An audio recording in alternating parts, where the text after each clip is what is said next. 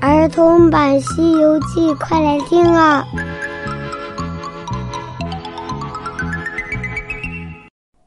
西游记》第一百七十一集：通天河结冰了。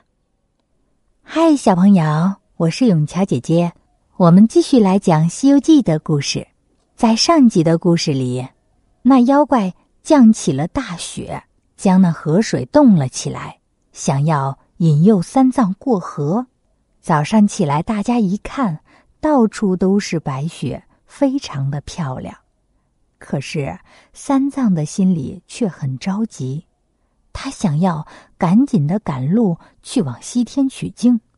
可是这雪会耽搁自己的行程，他在那里唉声叹气。老人家就劝三藏不着急这几天，反正都已经这么多年了。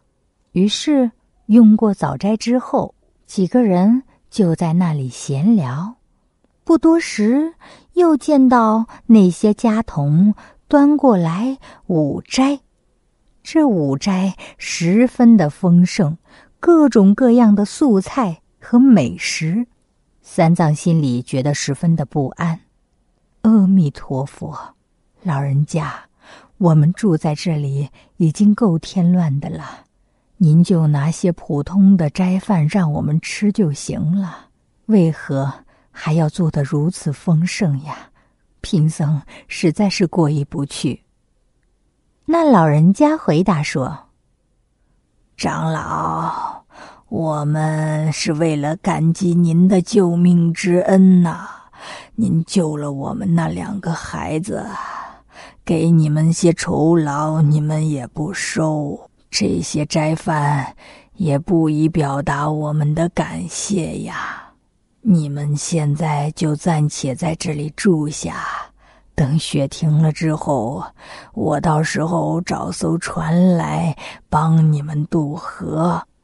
看着三藏忧心忡忡的样子，大家都知道三藏着急赶路，老人家也不知道应该如何的劝解。所以，就邀请三藏吃完斋饭之后，到处的去游玩雪景。八戒听了之后，就笑了起来：“哎呦，您这老儿啊，也忒会算计了！春月里二三月，我们还能赏赏花儿，这大雪天这么冷，有什么好赏玩的呀？”哼，你这呆子啊，不知事，雪景。自然有雪景的美，雪景自然幽静，一则赏游，二来也能让咱们师傅宽宽心。正是正是，我就是这样想的。用过午斋之后，一行人就去到外面观赏雪景，果然是非常的美妙。和那二三月的春花天是完全的不一样，各有各的美。一行人赏玩了很久，就回到了家中。陈家的两个老人和那些邻居的老人家就跑过来和三藏聊天。这么多人围在火炉边聊的也是非常的开心。聊了一会儿，那陈老就问道。各位老爷啊，你们饮酒吗？阿弥陀佛，贫僧不饮酒。我这几个小徒有时候会喝上几杯素酒。哎呀，那真是太好了！来呀，去取些素果品，煮些素酒，给各位长老暖暖身子。仆人们听了吩咐。马上抬桌围炉，大家喝了些暖酒。就这样，不知不觉天色渐晚，一行人又到厅上去吃晚斋。这时，就听到有人说：“哎呀，天好冷啊，把通天河都给冻住了。”三藏听了之后问道：“悟空，我听那人说，呃，冻住河了。”冻住河，我们可怎么办呢？陈老赶忙说：“长老，这天突然变冷，应该是那河边的浅水地方结了冰，过两天就化了，没事儿的。